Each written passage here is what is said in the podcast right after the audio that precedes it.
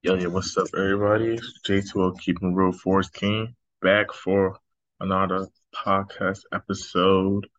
This episode is to kick off 2023. And 2023, it's about to be a crazy year. So far, the way 2022 ended, we ended with one of the biggest annual drops since 2008 for the um, stock market.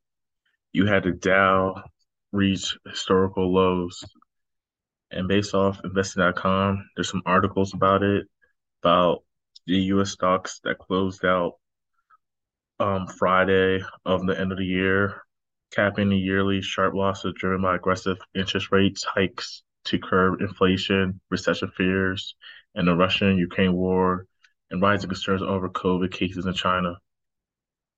Wall Street three main index booked their first yearly drop since 2018 as a era of loose monetary policy ended with the Federal Reserve fastest pace of rate hikes since 1980s.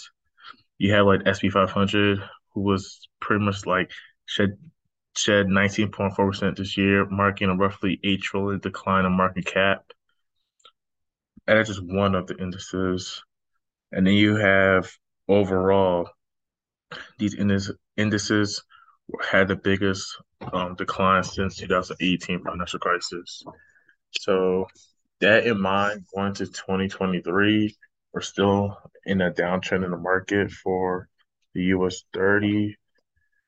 Uh, don't expect it to recover like that based off how this year went. I know this year we're going to election year, so probably towards the end of 2023, as we get closer towards elections, that market might start to recover due to um, interest changes and the hype in terms of the economy with the new regime or new changes the president's trying to do.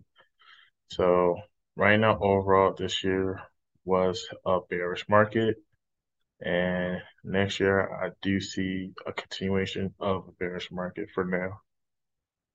So going into 2023, definitely um, manage your risk uh, when it comes to certain investments, especially in the stock market, due to all this fundamental stuff happening with the war, COVID, as well as the uh, interest rates and student loans and all that factored in into this bubble.